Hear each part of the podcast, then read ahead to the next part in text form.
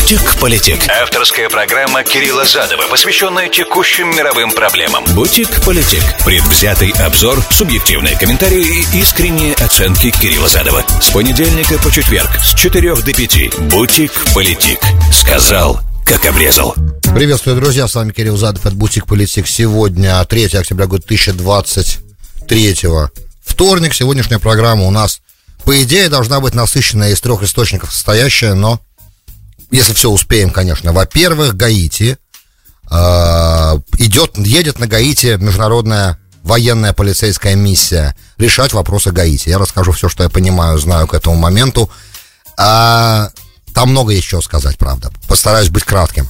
Вторая тема это балканская ситуация, да, и что наша страна, Соединенные Штаты, да, пытается сделать для того, чтобы каким-то образом эту ситуацию, ну, не допустить, короче, раскрутки этого маховика по полной программе, наблюдались разные эксцессы в последние дни, вот, и готовилось все это, как бы, и нагнеталось все достаточно долго, Косово, Сербия, все, все горит, все, все горит, поэтому нужно как-то этот пожар, тлеющий, точнее, этот тлеющий огонь как-то, тлеющие угли как-то потушить, Поговорим об этом тоже. Ну и опять же, вчерашняя, со вчерашнего дня перекочевавшая сегодня тема второго израильского министра за неделю посетившего Саудовскую Аравию, она как бы жива, и надо все-таки ее как-то раскрыть. Вот министра связи израильского. Это все очень безумно. Это безумно интересно, правда? И прям вот реально хочешь заканчивать всегда на таких новостях. Вот такой примерно план, ребята. Пишите 34746 на всех платформах вещания, кто меня слушает в прямом эфире или смотрит в прямом эфире. А Я всегда буду рад э, ответить, если смогу. Вот, все, кто смотрит меня на YouTube, там вообще очень удобная площадка. Кстати, подписывайтесь на канал. Удобно комментировать, вступать со мной в интеракцию. Дискуссионный клуб присутствует. Главное, чтобы все выражения были нормальные и без пропаганды. У нас там без пропаганды, это важно. Бутик-политик. Сказал, как обрезал.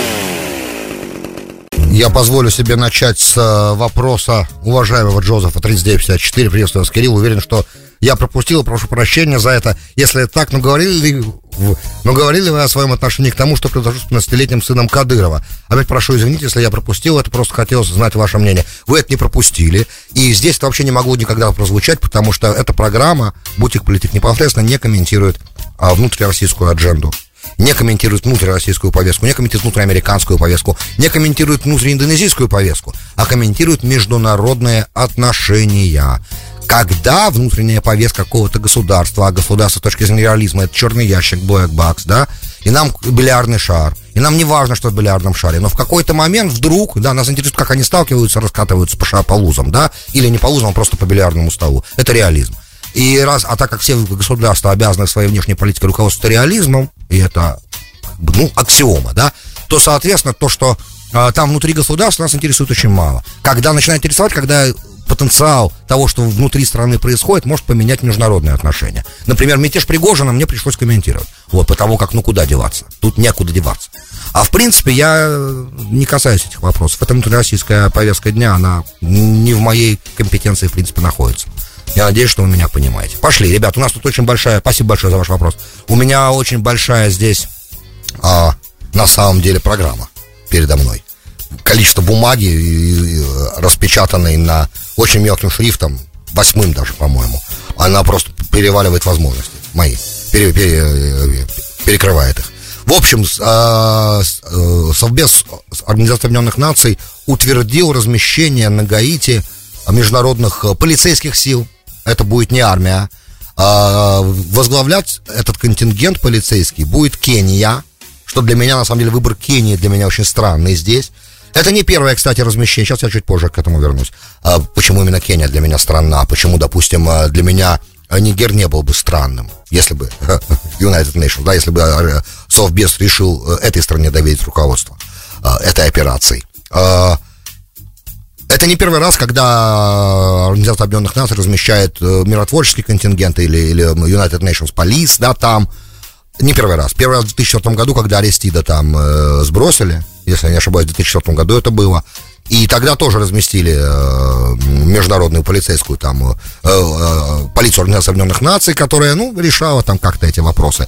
На самом деле, причина, как мы понимаем, то, что в Гаити уже failed state достаточно давно. Я должен вас познакомить с некоторыми цифрами, чтобы мы понимали масштаб катастрофы, трагедий, которые происходят э, в западных, в восточных, э, в восточном регионе, в восточных Карибов. И на самом деле угрожает всем вокруг и дестабилизирует ситуацию везде-везде вокруг. Я уже не говорю про Доминиканскую республику, которая там занимает другую половину острова, и им приходится на границе держать серьезные силы, ну, наверное, максимально какие у них есть, потому что это единственная угроза, которых безопасность существует. Они как бы страна в основном зарабатывающая с туризма, и, ну, из производства сигар, э, сахарного тростника. А тут как бы так и не, не было бы печали, но есть Гаити. Да, и Гаити сама по себе это failed state, опять же. Началось, последние витки были, в 2010 году было огромное страшное землетрясение, э, чуть ли не там сотни тысяч человек погибших. Потом э, была вспышка холеры, эпидемия, 9 тысяч погибших. Э, потом там было убийство в 21 году президента Джоэна Мозе э, колумбийскими солдатами. Колумбийскими солдатами, связанными как бы с определенными криминальными кругами Гаити что пока непонятно, мистическое, они пишут, это мистическое убийство. На самом деле все же понятно, солдаты же колумбийские, ну, то есть, как бы, скорее всего, а, они, наверное, солдаты э, были на, не, не, в актив, не при активном исполнении, да, э, их там нет, такие солдаты без документов, но потом выяснилось, что это колумбийские солдаты, и как бы все сходится, Гаити, как бы, то есть я просто провожу ниточки, э, простите, линии, соединяю определенные точки, которые и так понятны, да, что такое Колумбия? Страна, одна из главных производителей кокаина в мире, правильно? Что такое Гаити. Место, через которое проходит трансфер, учитывая, что давно э, контроль над многими вещами в Гаити уже драг-картелем отдан, они, они его захватили, как бы и не только драг-картели, просто криминальные огромные банды, которые контролируют, в принципе, почти всю территорию, большую часть территории Гаити. Полиция, которая есть в Гаити, э, если не ошибаюсь, 19 тысяч человек, они э, плохо тренированы, плохо вооружены и, э, как понятное дело, имеют связи с криминальным миром несложно догадаться. Вот. Соответственно, они не могут эффективно противостоять. За, после... за 9 месяцев этого года, данные на конец сентября, за 9 месяцев этого года 3000 убитых, а, полторы тысячи украденных людей. Каждый человек а, может в любой момент, любой человек в Гаити, в любой момент может быть застрелен или украден, выкраден, да, и до него могут потребовать выкуп, и полиция не может никак этой ситуацией руководить. Да. Хенри, премьер-министр, уже давно просил международное сообщество в эту ситуацию вмешаться, потому что он больше не может управлять. Ре- реально контроля над государством нет, государство failed. И в этой ситуации для меня несколько странным является понимание того, что, если я это понимаю, то почему этого, это не, в этом не хотят признаться, признаться, а, ну, как бы, те, кто заинтересован в том, чтобы на Гаити было безопасно, потому что, ну, во-первых, 200 тысяч человек из страны убежало, угадайте, куда они прибежали, 200 тысяч гаитян. А, и мы-то, Америка должна понимать, что без прямого, на самом деле, американского военного вмешательства вряд ли что-то можно будет сделать, учитывая, что предыдущие попытки каких-то международных сил этими вещами, вопросами заниматься, поли, поли, э, полицированием, да, э, э, ну, установлением элементарного порядка на Гаити, они все заканчивались, в принципе, в итоге неудачей по факту. Сегодня мы наблюдаем эту картину, и понимаете, мы же знаем определение идиотизма. Повторить одно и то же несколько раз, ожидать разного, раз, другого результата. Невозможно получить другой результат, поэтому мне странно, на самом деле. А, я, понимаю, может быть, какая-то нерешительность нашей администрации сейчас вовлекать американский военный персонал по-настоящему в серьезную проблему, которая, да, есть, но это прежде всего обеспечение американской национальной безопасности. И то, что сегодня происходит, еще раз, я, то, что просто Гаити близко, правда. Да, то, что сегодня происходит, это, на мой взгляд, халатность при исполнении. Я обязан эти вещи говорить, если я их вижу, мне представляется, что сегодня наша администрация э, ведет себя халатно по отношению к тем обязанностям, которые на нее возложены.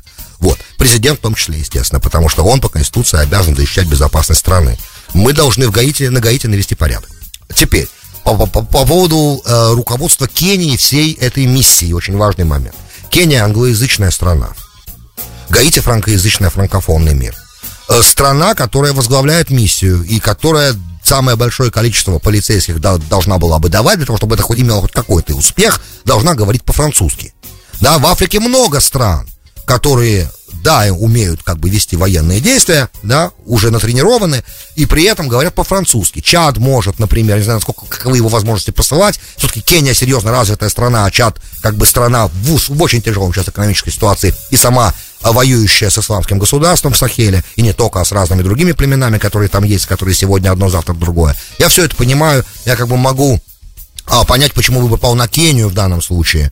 э, потому что ее как бы основная угроза, Аш-Шабаб сейчас немножко в Сомали, и они даже какую-то часть Сомали оккупировали в какой-то момент тоже. Было это, потому что Сомали failed state давно, но с Сомали там есть определенный прогресс. Наконец-то появилась милиция в Сомали э, из местного как бы населения, которая смогла э, дать отпор Аш-Шабаб. Потому что, ну, там наш Шабаб стал творить беспредел, а беспредел как бы э, местным населением не очень хорошо воспринимается. Одно дело, когда э, есть определенные правила, другое дело, когда вдруг какие-то командиры Аш-Шабаб начинают заниматься вещами, которые, ну, совсем неприличны. Вот, я даже не хочу в эфире об этом говорить. Э, и вроде бы есть прогресс. Может, будет какая-то возможность, я об этом расскажу. Но Кения как бы более-менее с этого момента почувствовала себя в большей безопасности, чем раньше. И у нее, да, достаточно серьезная военная структура есть, армия есть. Она э, имела опыт определенный, не, правда, не таких открытых военных действий, но э, рабо, войны против Аш-Шабаб и установления контроля над территориями, но это полиция все равно, не армия. В любом случае, на мой взгляд, англоязычная э, страна африканская, которая будет руководить этой миссией, она, на мой взгляд, выбор э, не очень правильный. Может быть, единственно возможный. Теперь самое главное понимать, что, ну, нет вариантов, как бы, на мой взгляд, что подобная международная миссия может полицейская преуспеть, а преуспеть должно прямое военное вмешательство ограниченного военного контингента. На мой, к моему пониманию, я думаю, да, ограничиться можно было 50 тысячами солдат, э, там, разместить их, зайти в порт оф Пренс и объявить очень простую вещь. Все, у кого будет найдено оружие, все должны сдать оружие. У кого будет найдено оружие, и который человек, его, э, человек, который его не сдал, будет застрелен. И как бы все, полное тотальное военное положение. Комендантский час и из дома в дом тотальное разоружение всего населения. И э, нормальное администрирование военной комендатуры и так далее, и так далее. Это должно происходить в течение месяцев трех-четырех. Я думаю, за 3-4 месяца 10-миллионное Гаити можно поставить как бы на колени спокойно и, решить этот вопрос раз и навсегда, обеспечивать безопасность обычных мирных жителей, которые там, конечно, есть и не хотят заниматься всем кошмаром, которым там занимаются а, бандиты. На мой взгляд, это было бы правильным решением, но кто это услышит? Никто не услышит. А, дальше пошли. А, Балканы. Ситуация на Балканах накаляется накаляет ситуация, и видно в ней разные всяческие тренды. Да я сейчас не буду говорить о том, может или не может быть какая-то, у каких-то очень больших игроков в том сейчас происходит. Позвольте мне сейчас этого разговора избежать, потому что я к нему на самом деле не готов, спекулировать не хочется. Понятно, что все, всегда можно сказать, что любой беспоряд, любые беспорядки сейчас на Балканах выгодны России, потому что они отвлекают как бы от э, Южного фронта, давайте скажем так. И это российского Южного фронта, да, и это будет, на мой взгляд, рассуждением, как бы, наверное, справедливым. Но мне представляется, что сама по себе тема сербского национализма и понимание того, что у Сербии тоже есть определенные моменты на ее границах, и тоже есть большие анклавы, до сих пор даже оставшиеся сербского населения, проживающего в других странах, которые, да, нуждаются иногда в защите Сербии, без сомнения, и сербы имеют на это право. И те, которые проживают в качестве меньшинств на территориях других, ибо либо псевдогосударств, либо реальных государств, да, они э, тоже должны иметь нормальные гражданские права. И также того, то, что сейчас там происходит, сразу заранее говорю, э, имеет свои корни в том, что некоторые стороны не выполняют договоренности, подписывают соглашения, да, очень неприятный момент, подписывают соглашения, но не исполняют их. Тогда мне не совсем понятно. То есть они подписывают под давлением, понятно, американским ли, европейским ли, но потом они не исполняют эти соглашения. И это приводит к вооруженным конфликтам, потому что мы понимаем, что национальный вопрос, он как бы там а, очень остро стоит. И Косово имеет определенную, как бы это сказать, не, не используя таких пасконных выражений всяческих, да, но как бы, я так понимаю, что э, сербская государственность с Косово началась. Давайте скажем так. Вот. И э, да, что произошло в последние дни? Ну, опять как бы э, ситуация, вспомните, с, с номерами на автомобиле, запрещали сербам там пользоваться сербскими номерами, надо было поменять их на косовские, что, естественно, создавало для этих ребят проблему при въезде в Сербию. Начало все это раскручиваться, а соглашение это было подписано несколько лет назад, еще при предыдущем президенте Сербии, если не ошибаюсь, и с предыдущим премьер-министре а, Косово было подписано соглашение, которое должно было дать сербам в Косово какую-то больше самостоятельность, не то что прям автономию, по поводу автономии я не уверен, но, по крайней мере, сербы должны были чувствовать себя более защищенными, это соглашение не исполнялось. При этом Курти, премьер-министр Алба, э, Косово сейчас, говорит, что э, мы все равно защищаем интересы всех граждан Косово, независимо от того, какой национальности. А, ну, когда ему говорят, ну, вы исполняете договор, который вы подписали, он говорит, нет, нет, нет, это, значит, невозможно, но мы должны, но мы соблюдаем интересы всех граждан.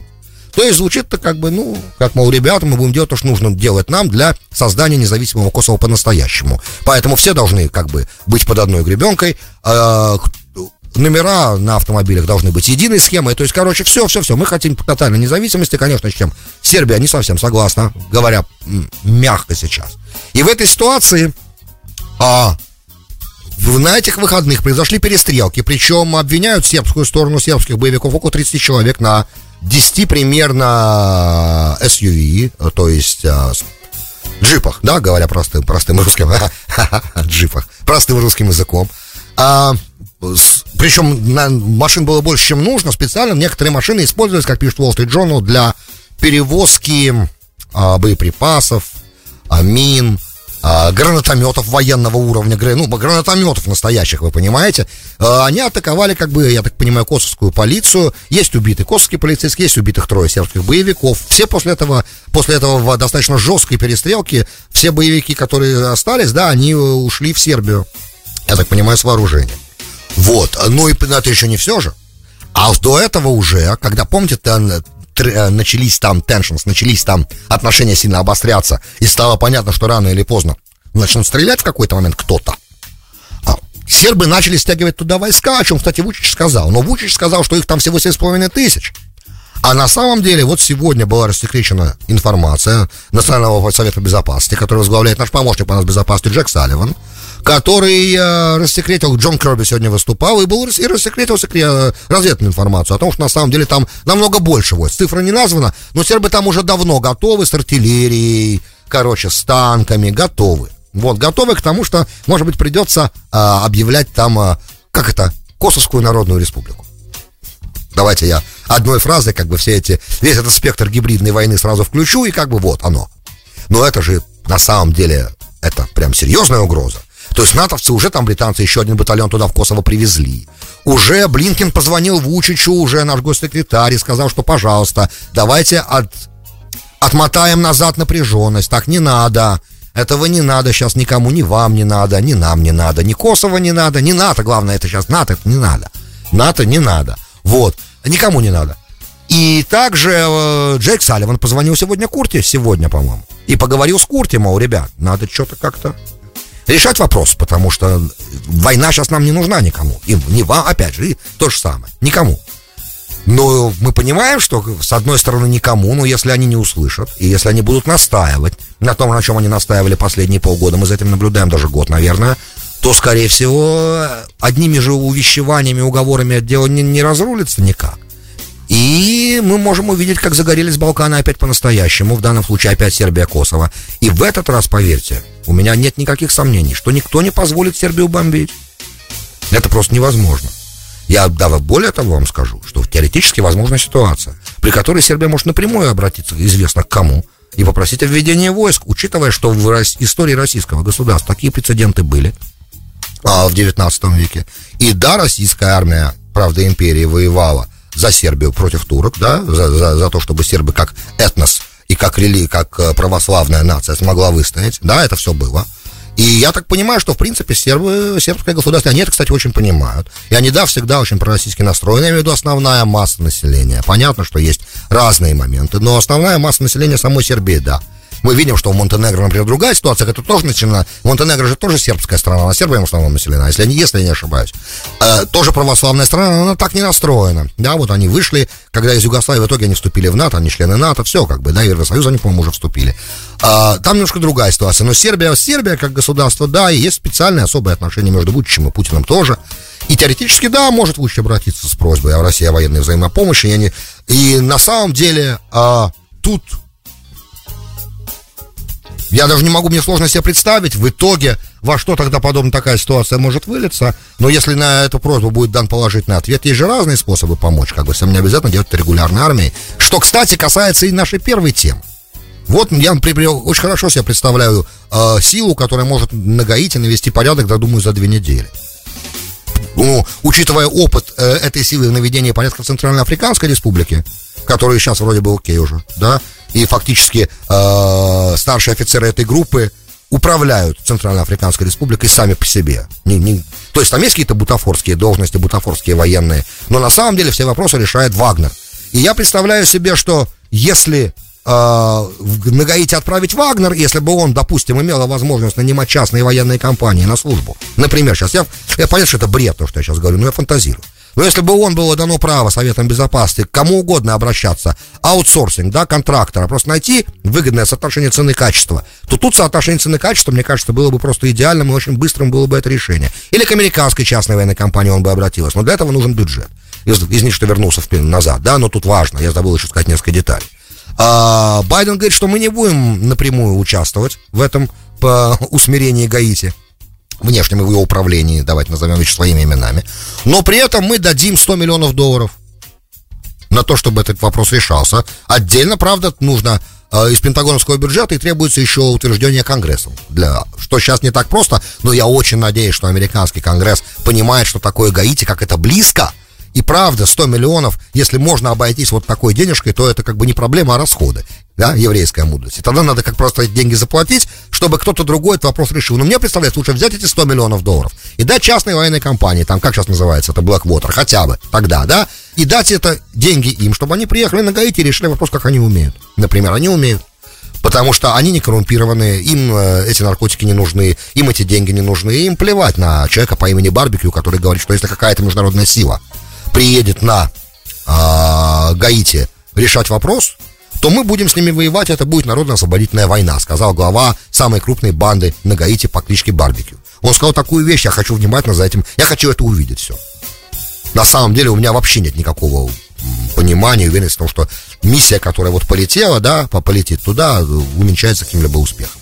Вот примерно, да, это как бы вот такой момент. То есть есть те, кто, да, решают вопросы, и, э, наверное, было бы правильно, чтобы все это было легально, и чтобы все это э, разрешалось таким образом, чтобы э, вы...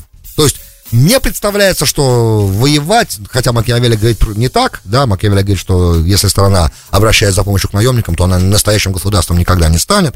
Но мне представляется, что для решения некоторых моментов наемники просто идеально подходят. Но опять же, это же сами люди хотят продавать свое искусство, убивать за деньги. Надо просто это использовать для э, правильных, наверное, целей и задач. Обеспечить, например, безопасность в огромном регионе. Не, да, мне кажется, что если отбросить все вот эти лицемерные моменты, как же так, война за деньги, на самом деле, это, на мой взгляд, очень правильный подход. Э, прагматичный. Верное здесь слово. Бутик-политик. Сказал, как обрезал. Приветствую, друзья. Привет, добро пожаловать в Бутик Политика, часть вторая. С вами Кирилл Задов. Сегодня 3 октября год 2023, вторник. И планировал я сегодня рассказать вам непосредственно о рассказать вам а, о визите министра израильского в Саудовскую Аравию. Шлома Карми, министр связи, и оказался на ней он в рамках конференции, а, оказался он на этой, оказался в Саудовской Аравии в рамках конференции по улучшению работы ассоциации почтовой связи стран. Туда очень много входит стран-членов в эту ассоциацию. А, она, как бы, задача этой ассоциации улучшать работу, как бы, почт по всему миру и совместно, чтобы все работало нормально и переходило на, на, на цифровые рельсы тоже.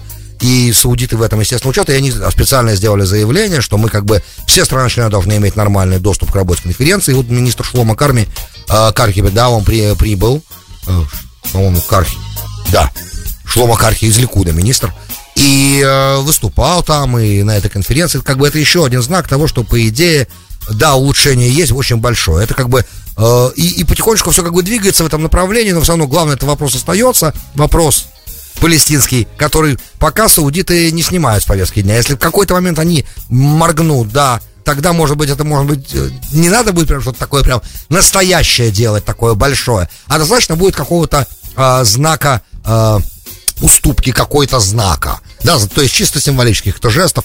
Если чисто символические жесты, я думаю, Таньяго сможет себе это позволить. Что-то более серьезное вряд ли, но не это главное, о чем я хотел с вами, почему я все время сейчас сбивчиво так говорю, потому что у меня в голове это одна новость, ребят, которая, да, она, в принципе, внутренне американская, но она касается международных отношений очень серьезно, в первую очередь Украины, конечно же.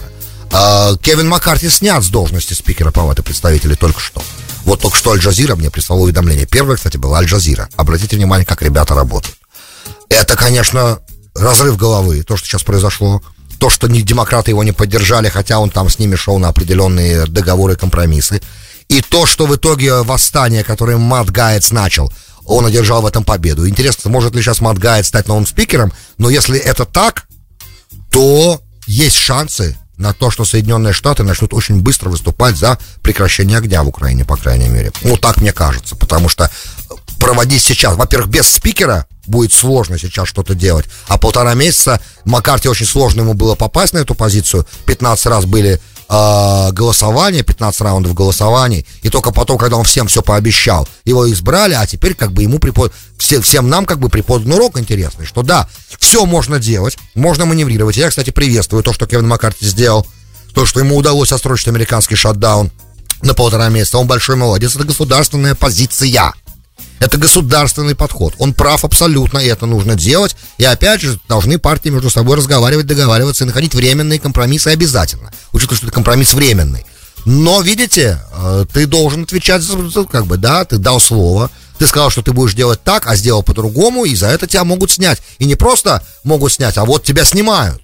И это мы только что вот наблюдаем, вот прямо сейчас в реальной истории творится на наших глазах. Когда будет избран новый спикер, я не знаю. Э, я так понимаю, что там же огромное количество республиканцев против Гайца, э, потому что он-то экстрим совсем, как бы, республиканской партии. И он очень молодой еще.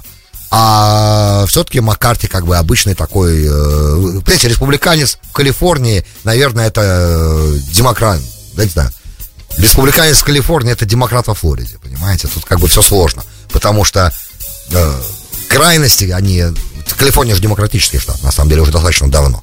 Вот.